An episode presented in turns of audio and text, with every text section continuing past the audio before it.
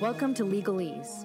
At Legalese, we offer you a diverse and civil perspective on current issues affecting America and beyond, inviting the smartest minds from Arizona and the country to politely discuss the things that matter in a Socratic manner. Our intent is to improve discourse and information dissemination in a time of hyperpartisanship and poor critical thinking. No one will be called names, no one's beliefs will be mocked. This is our response to recent and biased news content. We are here simply to deliver balanced and informative discussions about legal matters that affect us all, from yours truly, soon to be lawyers and current lawyers and journalists united. We offer you all of this without convoluted legalese, which is a word for fancy lawyer talk. We hope you enjoy the show.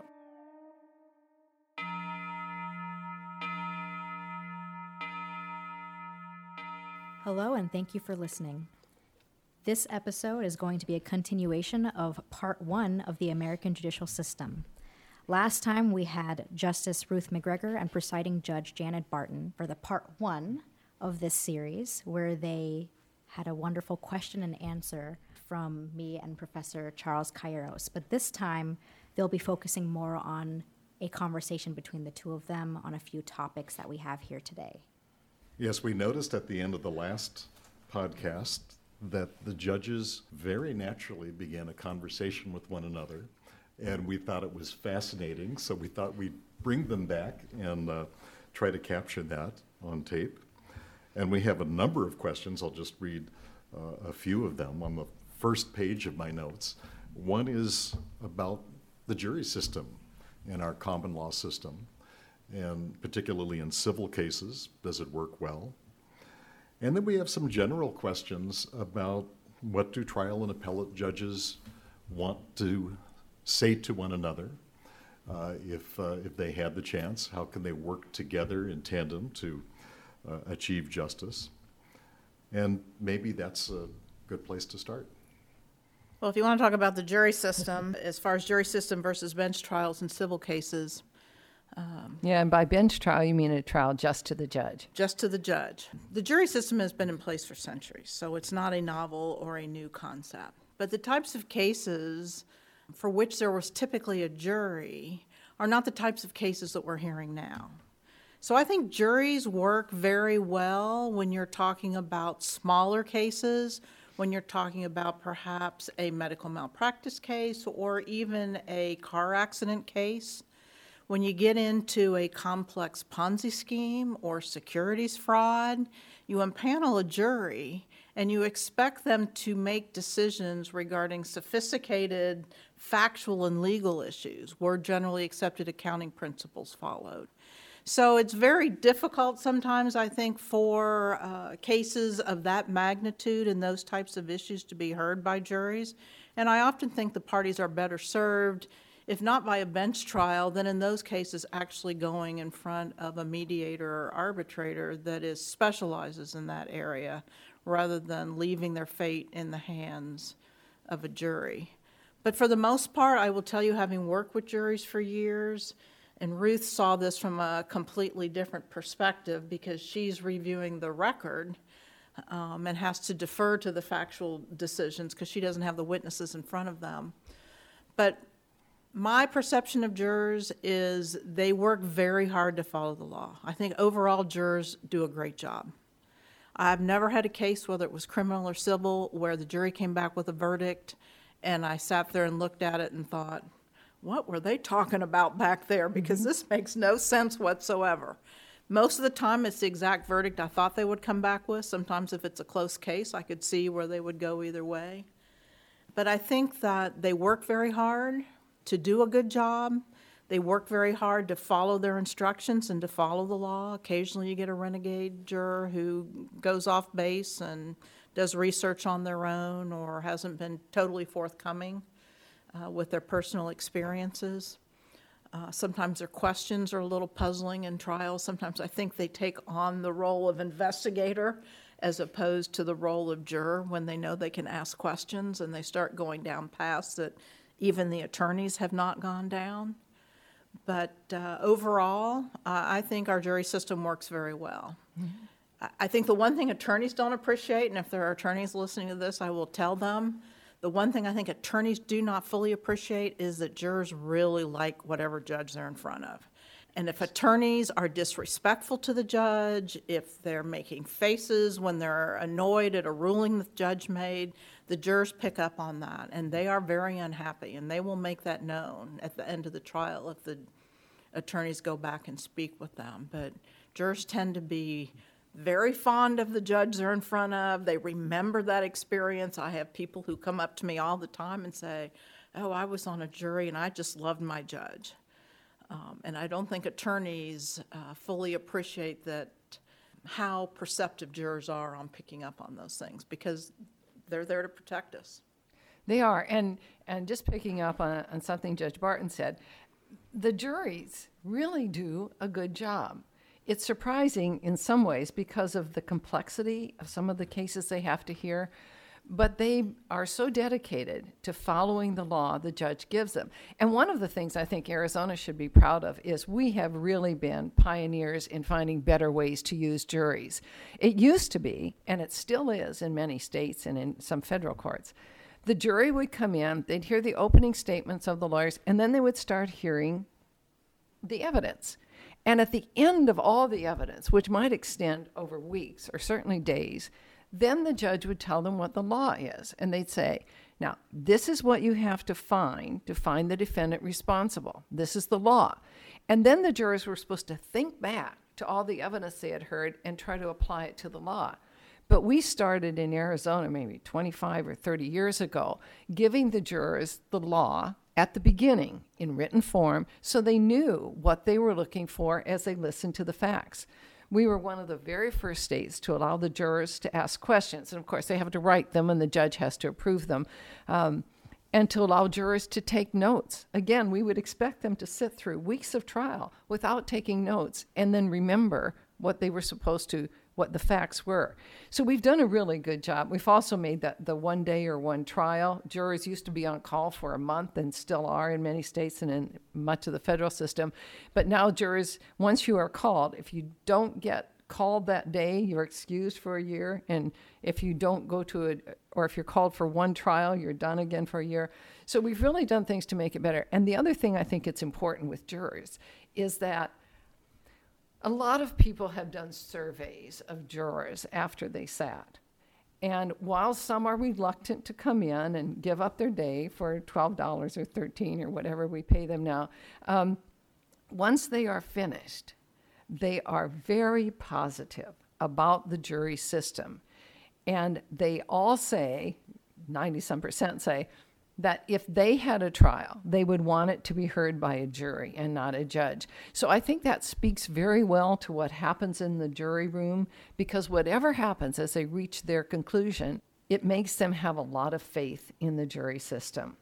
It's unique. I mean, there aren't a, few other countries have jury systems, but we're, we're pretty unusual in that. Most are trials to a judge or a, a panel of one judge and a couple of lay people.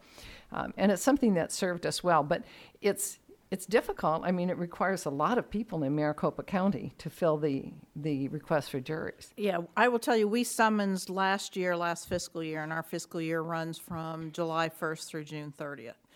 So our fiscal year of July 1st, 2017 through June 30th of 2018, we summons over half a million jurors.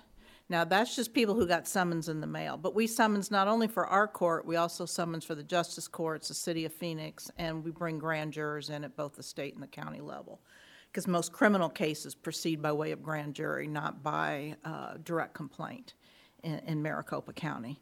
And of those 532,000 that were summons, we probably only brought in 10% of those. And so everyone always wants to know, well, why do you summon so many if you're only going to bring in 10% of those? But 10% is still about 53,000 jurors we would bring in in any given year. And one of the reasons is because Arizona is so transient. And so you may have people on your rolls, and we use names off the uh, voter registration rolls, a driver's license, and if you have a state issued ID a lot of those people may have moved or uh, out of state, or even if they've moved in state, we can no longer deliver it to their address. you have people in the military. So you have a lot of people who will not respond to the to the summons, and so we have to over summons to make sure we have enough to fill all of our uh, requests for jury trials.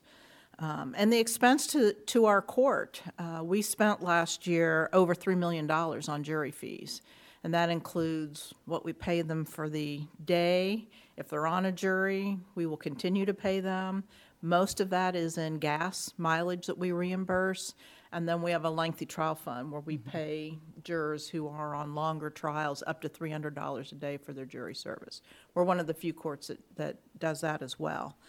Um, but Ruth is correct. Almost every jury I did at the end of the trial, they were happy campers. They enjoyed their jury service. It, it, they feel like they have let the court down if they can't reach a unanimous verdict in mm-hmm. criminal or the six out of eight. And I've had jurors ask me at the end of a trial, did, did we fail in some way because we couldn't reach a unanimous verdict? And I would always explain to them, well, that's how our justice system is set up. You have to reach in a unanimous verdict, and you're not always going to get a unanimous verdict. So if you deliberated, if you listened to each other, if you heard everybody's viewpoints, and everyone, after having analyzed the evidence, just came up with different results, and yeah, you did your job. You did exactly what you were supposed to do as a juror. Um, but it, it's interesting. They feel like they've let the court down, or they want to know what would I have done, and that's a question obviously I never would answer. but I would frequently get that. Well, how would you have decided the case? Well, it wasn't my job to decide the case. That was your job. Well, that was a really illuminating explanation of how judges work with juries. How about judges working with each other? Trial judge, appellate judge. Are there anything, any things that you would want to say to one another to talk about how the court system could work more smoothly? Well, first, we do talk to each other, appellate and trial judges. But one of the things I think that everybody keeps in mind is we all are aiming toward the same thing. We want to have as good a result as possible in whatever case was considered. And just for those, again, who aren't lawyers, the jobs of trial and appellate judges are really different. The trial judge is there either to oversee a jury or to sit the judge himself or herself as a fact finder.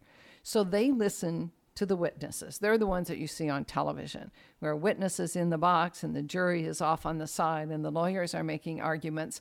And they hear all the evidence. They get all the documentary evidence entered into evidence. And then the factual decisions was the car speeding or not? Was the car red or green? Um, did this person promise something he didn't deliver? Those are factual issues, and those are decided by the judge or by the jury. Um, appellate courts don't revisit those factual issues except in really unique circumstances. So, Janet mentioned earlier, the case comes to the appellate court on the record. That's all the evidence that was entered below. It's a transcript of the hearing, but of course, not watching the witnesses themselves. And the appellate court's job is to say, were there errors of law made in the trial? Did the judge give an instruction that misstated the law, or has the law changed in, in some way? Did the trial, did the, the jurors uh, do research on their own, which would maybe have been decided by the trial judge also? But was there something about a legal issue that was the basis of the decision that was wrong? We're not going to, as an appellate judge, say, oh, we think the car was really red, not blue, if the trial judge decided that the car was blue. But on, on, on issues of law, the appellate court will review those. Every time a trial judge makes a ruling as to whether evidence should be admitted or not, that's an issue of law that can be reviewed. Now, appellate courts give a lot of discretion to the trial judges, and we look for a way to uphold the decision made by the trial judge or the jury. But if there's an error of law, and if it was important enough to have impacted the case, then the trial court can reverse the decision below and send it back down, usually for a new trial. And the, the appellate courts have to make their decisions by written opinion or an unpublished opinion, memorandum decisions, we call them in Arizona. But the opinions all have to be in writing, the decisions, so people can see how you got to the decision. When I talked to, to trial judges while I was on the appellate court, one of the things I always asked was that the trial judge they enter minute entries or minute orders, which are written explanation or a decision by the trial judge. And when the appellate court is looking at those, you look at the, the minute entries to see why the judge decided as she did. And they're very helpful in understanding what was going on and the reasoning of the trial judge. Some trial judges tried to keep those really short, thinking that if they were wrong, the appellate court couldn't tell. And because we tried to find a way to uphold the decision, Janet's laughing. I had a trial judge tell me this. Say, I was, I was advised. And so we really want to have enough there so we can understand whether an error of law was made. And so, to whatever extent trial judges can help the appellate court understand what was going on, which is also a help to the litigants, to the parties before them. That's really useful in, in reviewing the decisions. Now, of course, there are people who say, well, appellate court should be able to decide factual issues because now we have recordings of what is going on. So we don't have just the, the transcript, we actually can see the witness.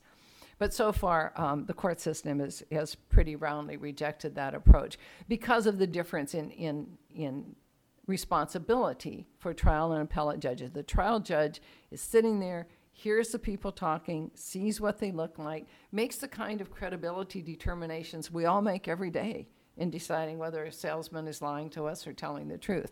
They have to do that with the witnesses to decide whether they're be, whether they're credible or not. So it's, it's two very different jobs, and when each is done well, it works together really well. The appellate judges also have a real responsibility to make sure that their written decisions are clear because trial judges have to follow them later. And if, if we're sort of mushy in the way we set out our conclusions, that just makes it really difficult for trial judges in the future. Trial judges and appellate judges definitely talk to each other. And we have a very collegial uh, court system in Arizona. And a lot of the appellate judges who are now on the Court of Appeals are judges, various of them, that came from the Maricopa County Superior Court bench. So I knew them when they were trial judges and, and have been friends with them for years. And uh, then you get with the Supreme Court justices and you realize that they're not as scary as you think they are at first. And you get to make friends with them and have conversations with them, and you develop relationships with them, which is why it's so easy for Ruth and I to sit here and talk to each other. But I think that all judges are have an ego. So nobody likes to get reversed. So we get very sensitive about getting reversed, and it does not happen on, on that frequent. Um, But I will tell you that since I have become presiding judge and I no longer hear cases, I have become much bolder in talking to, whether it's uh, Chief Justice Bales or Sam Thumma, who's now the presiding judge on the Court of Appeals, about instances where, and it's been more on the Court of Appeals side, I would have to say, where I feel like they've overstepped their bounds. um, And perhaps entered the, the realm of being a trial judge instead of the realm of being an appellate judge. You know, on appeal, oftentimes you have to give the trial court discretion. Well, they forget to give the trial court discretion and they decide the case on the basis of how they would have decided it. Often these are non jury type cases. Perhaps it's a juvenile case or a family case. How they would have decided it if they were presiding over it. And that's not their role, um, in my opinion, and I think most appellate judges Sure. would agree. I kind of differentiate it that trial judges are there to try to uh, see the forest for the trees. Um, we separate the wheat from the chaff. We're there to determine what's relevant, what's not relevant, who's, who am I going to believe, who am I not going to believe, and based upon the law in the state, now how am I going to decide this case? The appellate judges are there to make sure that every I is dotted and every T has been crossed. Did we follow the correct law? Did we apply the correct law? Did we follow the correct legal standard? And so they are kind of our check and balance in that regard, but they're not our check and balance in, in seeing the facts of the case and determining the facts of the case. And even though we do have video recordings now, I think if it ever got into that realm, it would almost be like, well, what's the sense of having the trial judge then? Mm-hmm. If you're just going to review everything and, and now be the final arbiter of the facts, why should the parties have to pay to go through this system? I don't think most appellate judges would want to review the entire because I think you're very aware that if the trial judges that the camera is on the witness, well, there's a lot of other stuff going on in the courtroom too. Um, there are reactions of people, there are reactions of the jury, there are uh, lawyers doing one thing or another. So I don't. I mean, the system works well to have the appellate courts review the legal issues. And I agree with Janet that some appellate judges, I think particularly if they were trial judges before, have a little tendency to want to go back and redo the role of the trial judge. I'll tell you something that happened to me once on the court.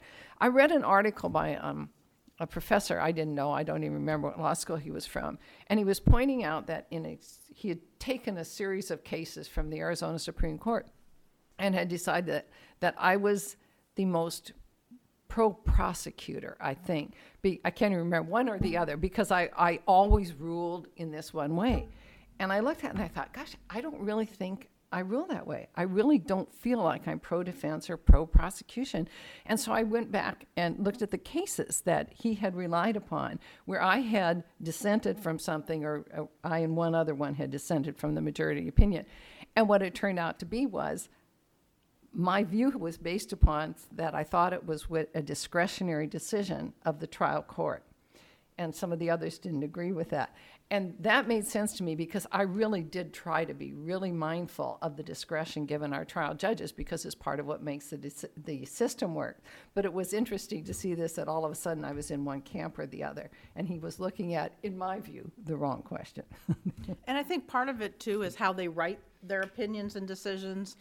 Um, you can reverse somebody politely, mm-hmm. and we take that a lot better than when we are, feel like we are personally attacked. The Court of Appeals rarely do you ever see that or the Supreme Court, but on occasions they will come out with statements. It's kind of like when someone starts with all due respect. You know what they're really saying. so, on the writing part, uh, that was always something that I struggled with when I was actually hearing the cases, and it's far more on civil than you would ever see on criminal.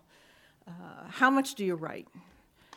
And because we don't have law clerks, uh, we have huge caseloads. Uh, all research is done by us.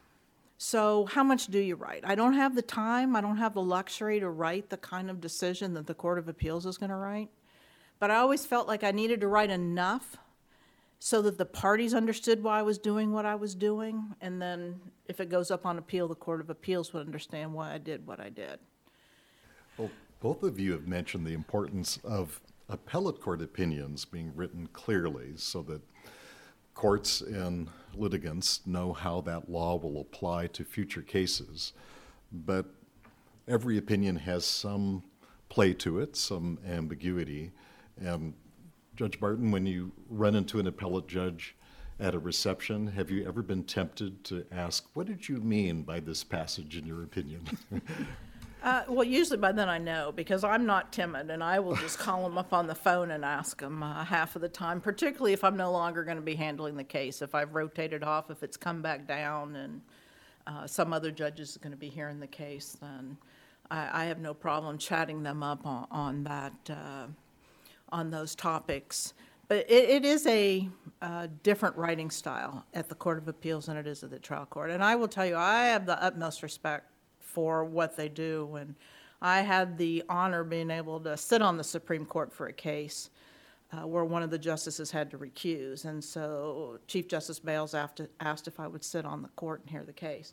And it was certified questions that came down from the Ninth Circuit. But Chief Justice Bales asked if I'd write the opinion, and I, I said, sure.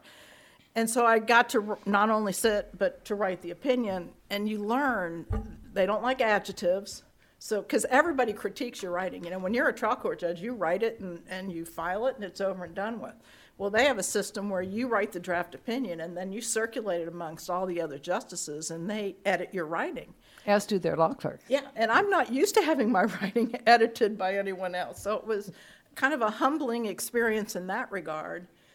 And, uh, you, like I said, you learn quickly that they don't like adjectives, so all the adjectives get deleted out. And uh, it, it, was, uh, and they'd always say, "Well, here's my suggestions. You you don't have to incorporate them." And so then you create another draft and you circulate it.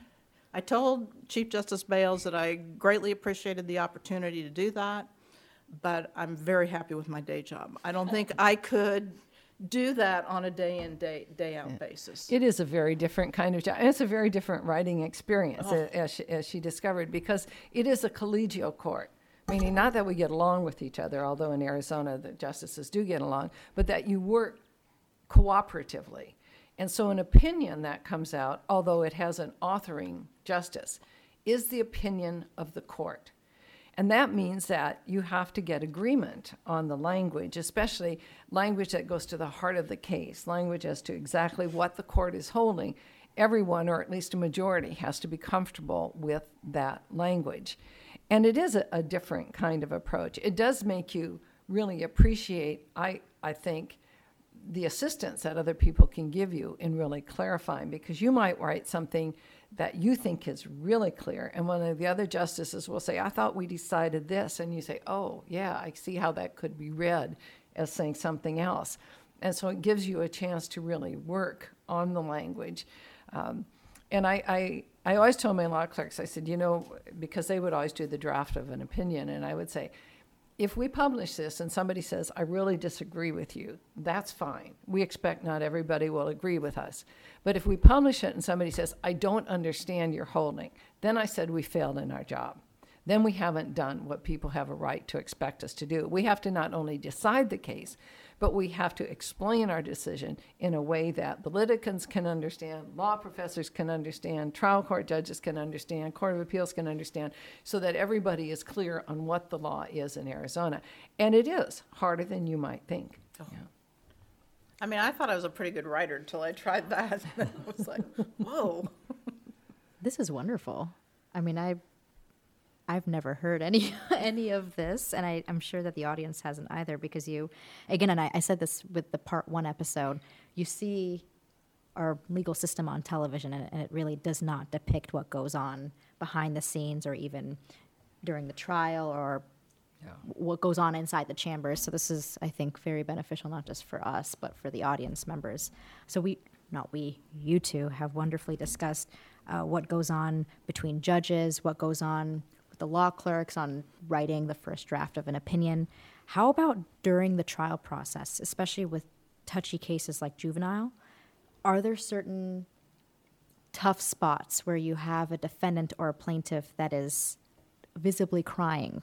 We've heard of loud defendants and plaintiffs who are either shouting or angry, visibly angry. I know you said that the jury notices that happening with the attorneys. How about the plaintiff and the defendant who's present?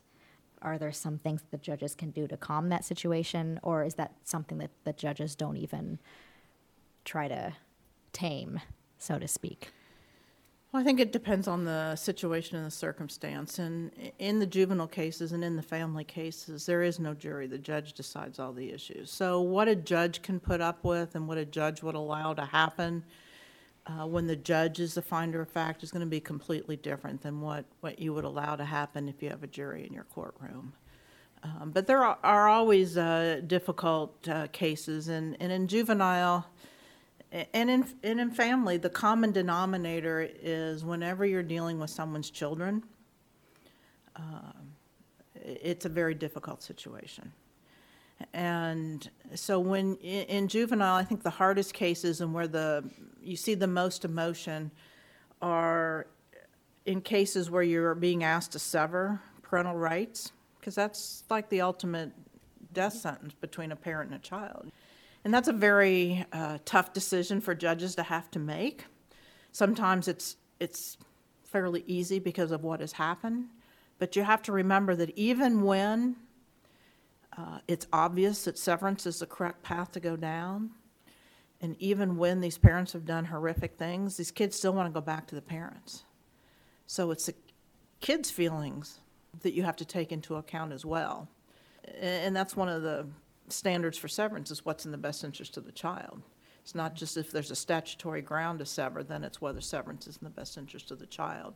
And that bond where you see what these people have done and these kids still want to go back to the parent, still want to be part of the parent's life, uh, those, those are the tough cases. In family, it's just more, uh, st- it's just so raw. Um, when one side wants, wants the divorce and the other side doesn't, it's still so raw that they do erupt in court, and they erupt on a fairly frequent basis. Family is the most dangerous assignment for a judge. Judges receive far more threats in family than on any other rotation. People think it's criminal. The, the, the defendants like the judges for the most part. They're smart enough to realize that judge's going to sentence me. So they're nice to the judges. In criminal, it's the defense counsel who are looked upon not quite as favorably by the defendants because they don't they don't understand why they can't pull that rabbit out of the hat like they see on TV and, Right. and, and get them out of the charges or can't get a better plea deal. So they tend to go after their attorneys and, and ask for a new, a, a new attorney. They, there's really no threat against the judge in criminal, or rarely is there a, a threat against the judge in, in criminal. It's in family that you see that because you're taking away uh, perhaps time with the child, or you're restricting their time with the child, you're dividing up monetary assets, having them take on debt. It's uh, when you're dealing with their property and their kids, they do tend to get emotional. You do see outbursts. We do get threats. They'll go out on social media and threaten judges or uh, criticize judges overtly. When it comes to JPR time, we have one judge that hasn't been on family. Well, he did a civil rotation after family, and now he's on criminal. So it's been probably six or seven years. And every time that judge stands for retention, they still post signs and talk about what, what the judge did in a family case. Yeah. So it, you know, it's part of the job. And don't you think different judges have very different ways of dealing with that? Oh, everybody has a Because the judge's style. personality comes out in this too. And one judge reacting to a crying litigant is very different from another judge. They, uh, we didn't see that much, of course, in the Court of Appeals or the Supreme Court because most people were represented by lawyers and the lawyers were just making legal arguments. Occasionally, I mean, I can remember several times when someone representing themselves, often in a workers' compensation case, where um, when I was on the Court of Appeals, and if compensation had been denied, they had a right to appeal to the, the Court of Appeals. And again, this was this was a very emotional thing for them. They thought they were entitled to compensation under the law, and they had been told they were not. And they didn't understand, of course, what the appellate court could do and couldn't do.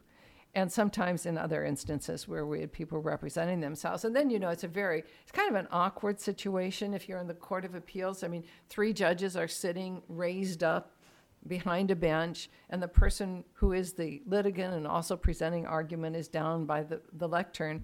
And so, in that instance, the only thing I think mostly we could do was just say, Would you like a few moments? Um, wait until you're ready, and then you can go ahead again.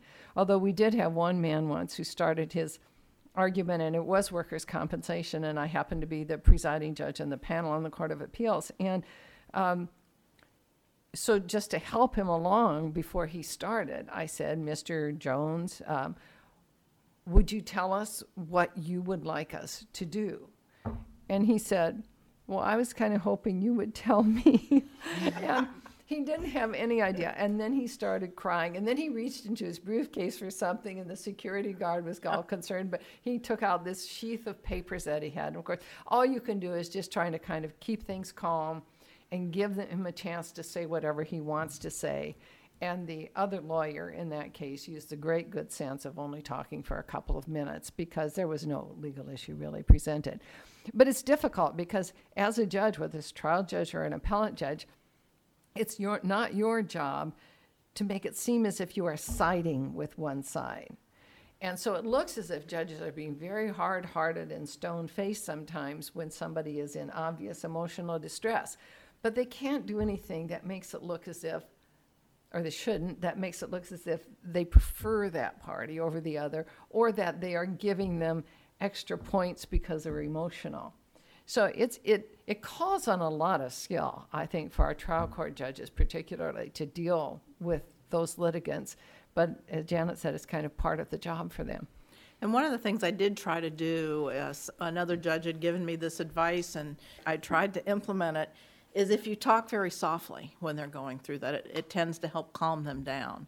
And I'm really not a soft speaker, I'm more the person who never needs a microphone.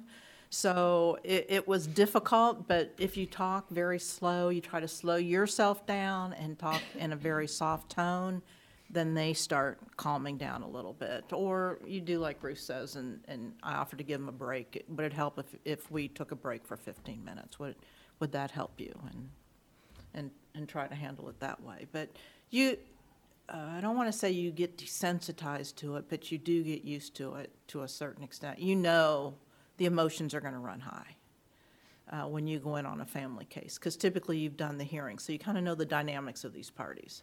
And you know when the emotions are going to run high and, uh, and, and when the cases have a tendency to perhaps get out of hand.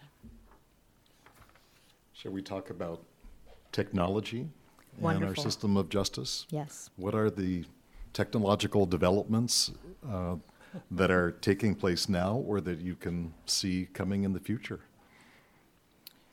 I think the biggest change in the practice of law that I have seen in the 33 years I've been in the judicial system or I've been in the legal system is technology.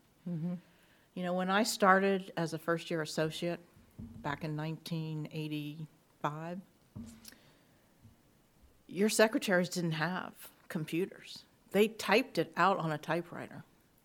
And if it was a long document, we had, we, I worked at a large firm. At that time, it was the largest firm in Arizona.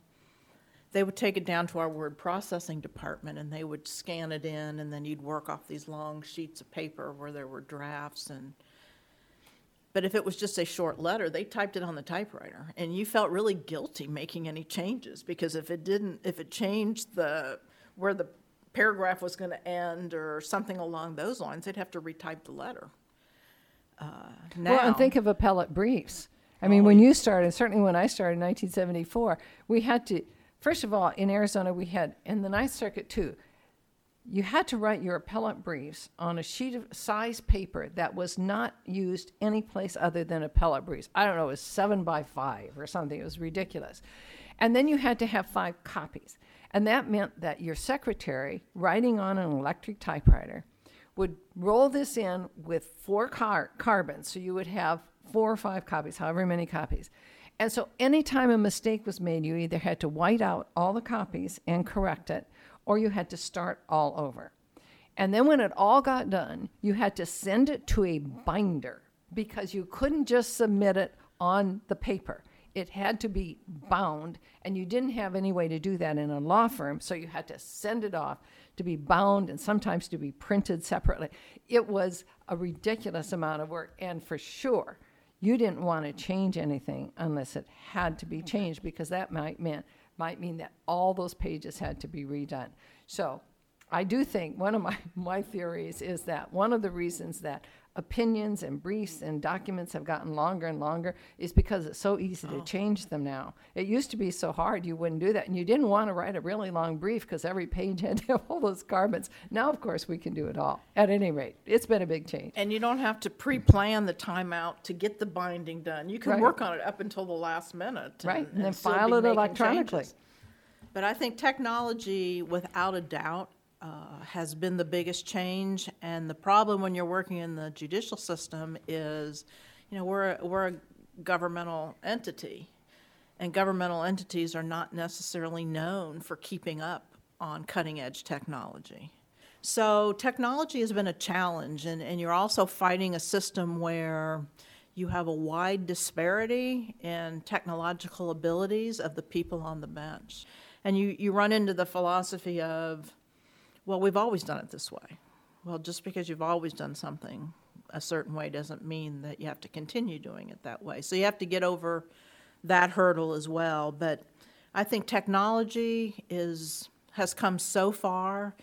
Uh, one of my objectives as presiding judge is try to make us one of the most technologically advanced courts in the country, and we do a lot towards that. Uh, but people expect it.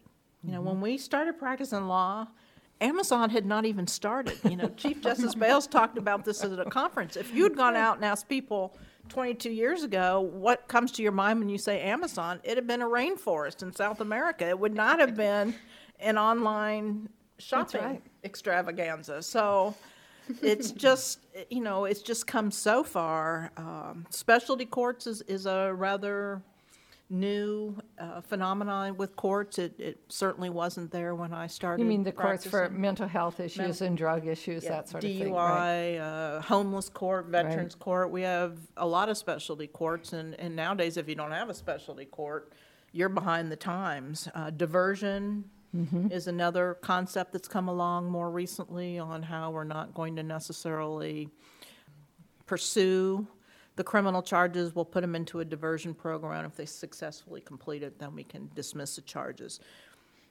So there's a lot of new things, but I think by far it's been technology and what and what the public expects out of the courts. Sure.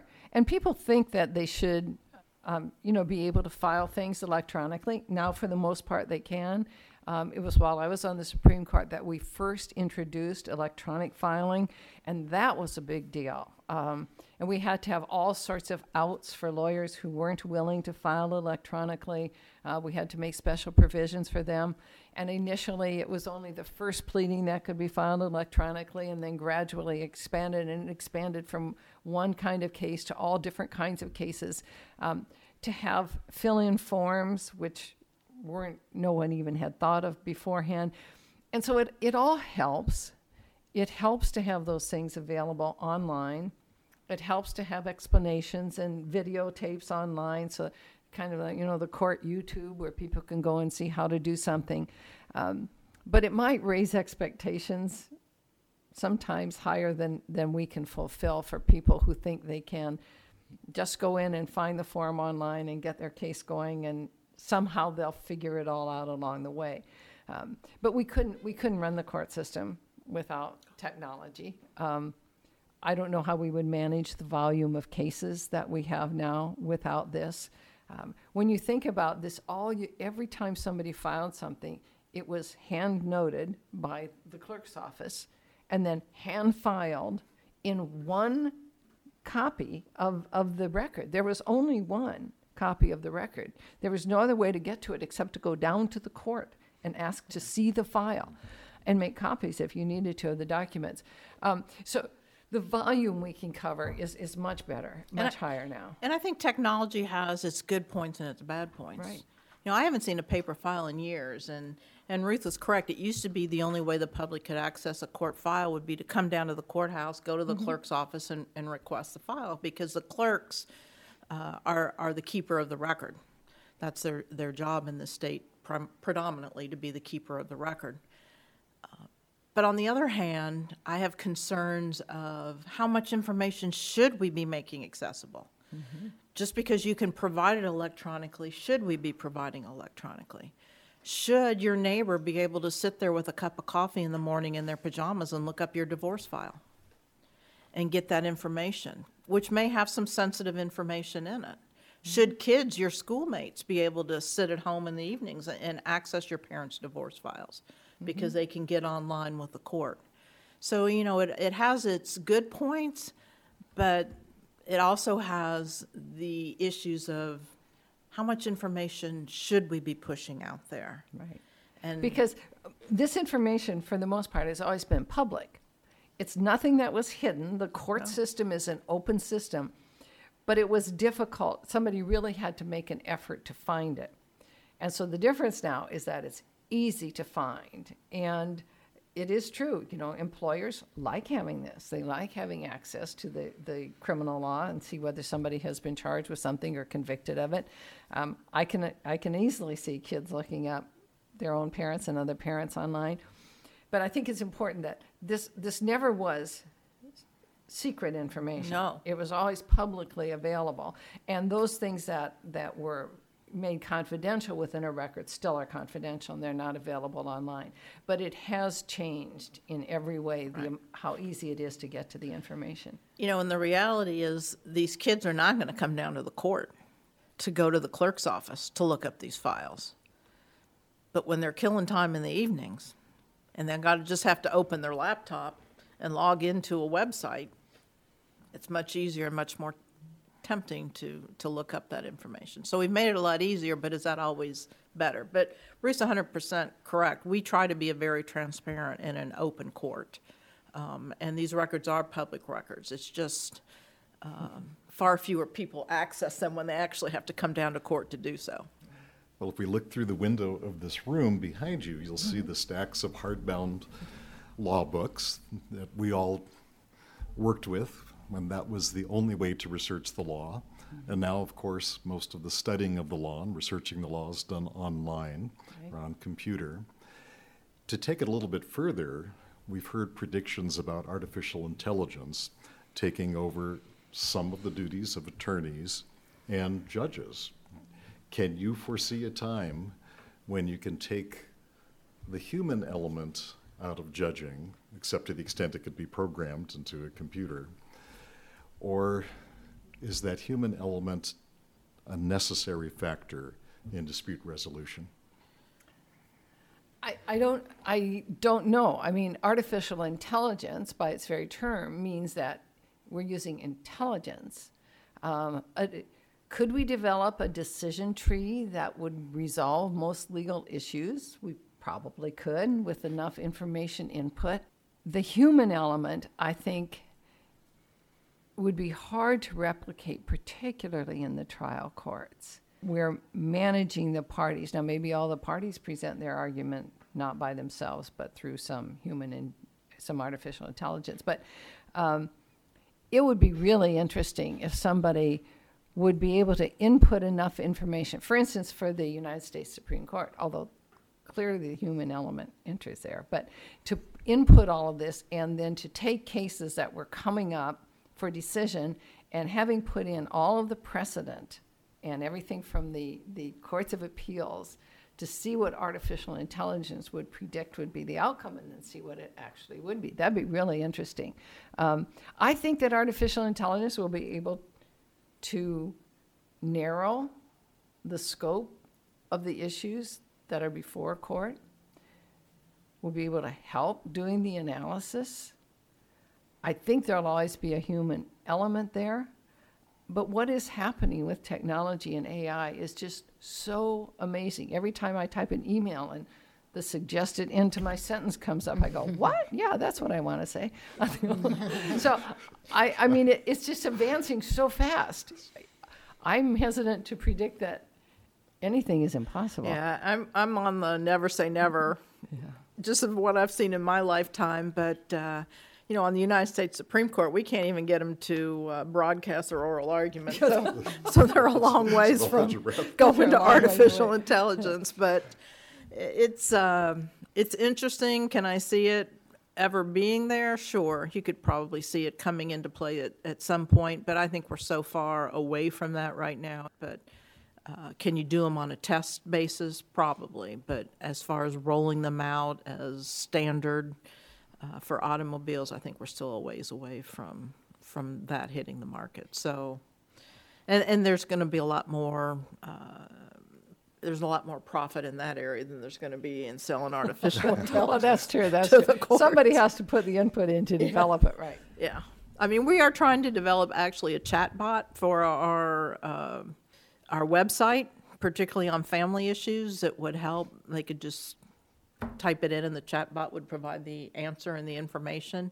But it is a time uh, consuming process because you have to input all the information right. in there and, and have it come up with uh, the information that it will need and the scenarios and the questions.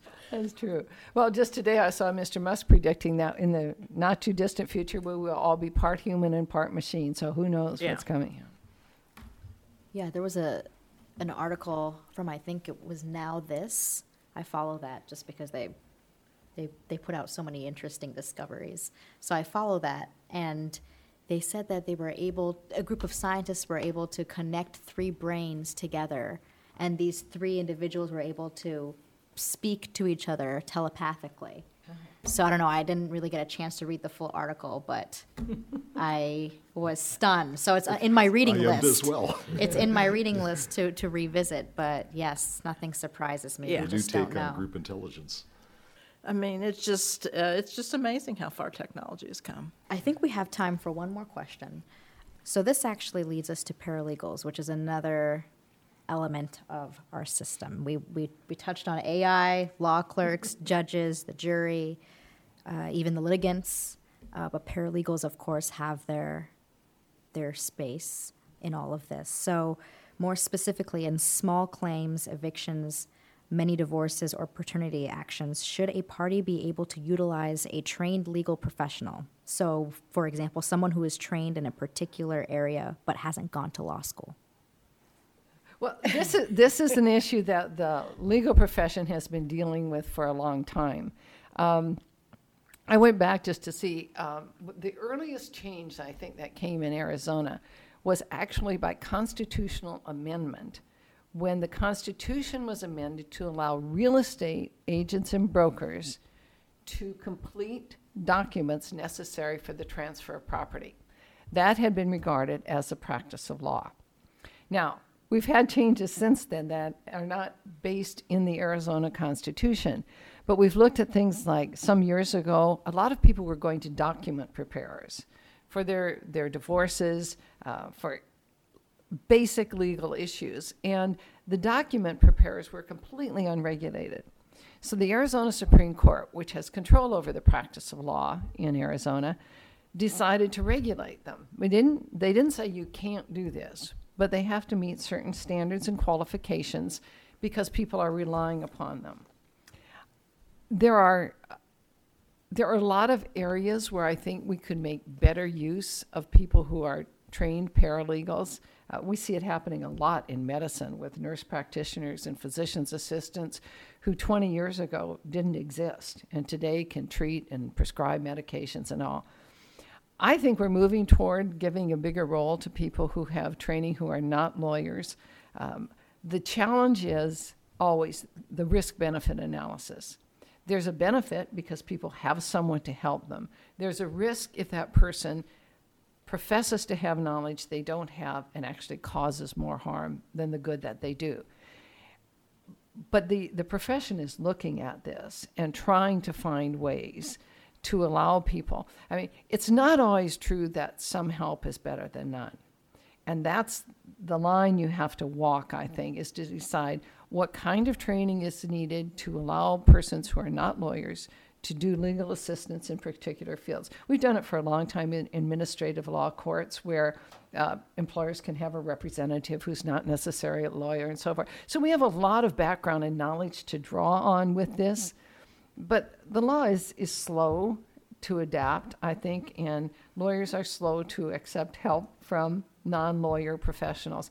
But what do, you, what do you see in trial court? I think we're moving toward that. I think we are too, and I will tell you the Supreme Court just formed a task force for the delivery of legal services, and that's one of the things they are going to be looking at, the Arizona Supreme Court. And Justice Timmer, I think, is chairing it, and she'll be the Vice Chief Justice in starting July 1st of 2019. I'm a huge proponent of exploring this and hopefully implementing it just because to me it's an access to justice issue. And I've always been an advocate for access to justice.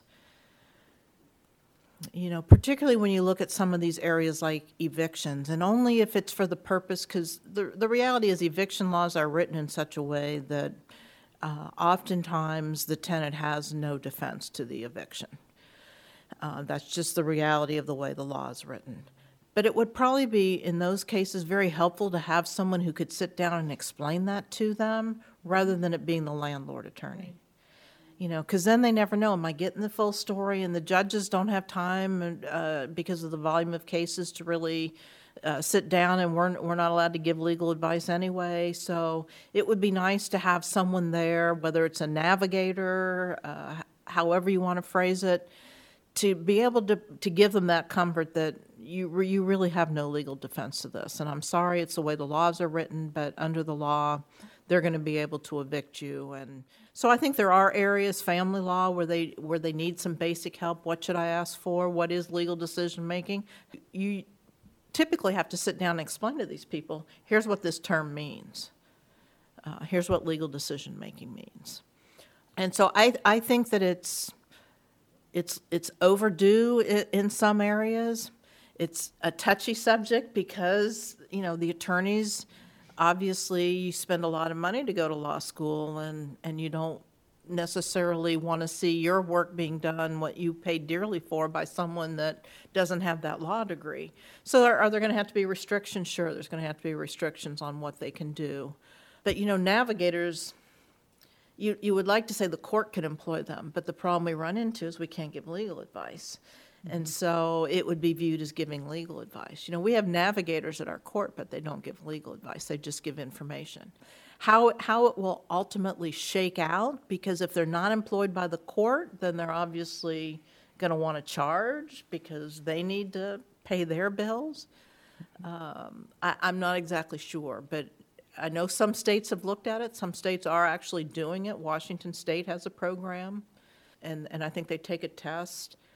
And I think you could limit them to just in one area, you know, you're just going to do evictions, or you're just going to help in family cases. But a- as an access to justice issue, people, um, people can't afford attorneys in many instances, and And and we're moving slowly in this, and I think that's okay because we don't want people to be getting bad advice when they go to somebody they think can be helpful to them.